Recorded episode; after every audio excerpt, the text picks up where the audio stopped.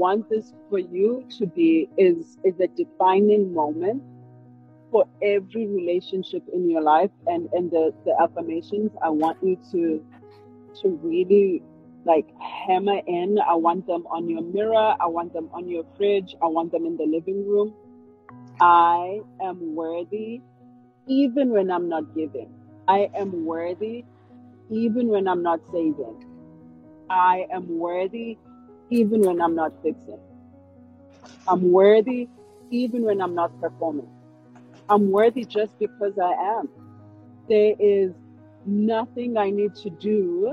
There is nothing I need to give for me to be worthy. Of that affirmation, I want you to write a letter to Mikadeko, who dropped out of college, got a job, and then thought, ah, finally, I'm going to experience love.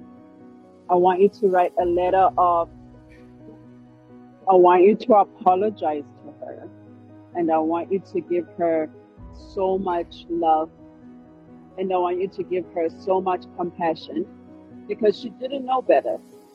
And I, re- I really want you to be in the presence of how old were you? 18. You shouldn't have had to. So I want you to be 38 years old this is going to be hard. Look at me.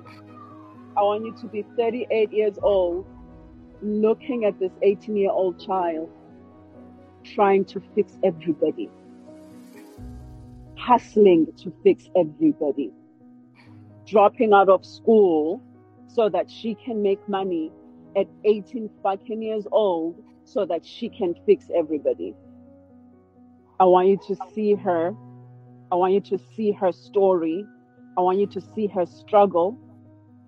I want you to see her hustle because her hustle wasn't for money, her hustle was for love, connection, validation.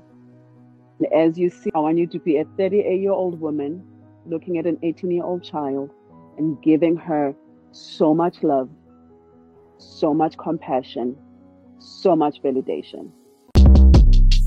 Short Cast Club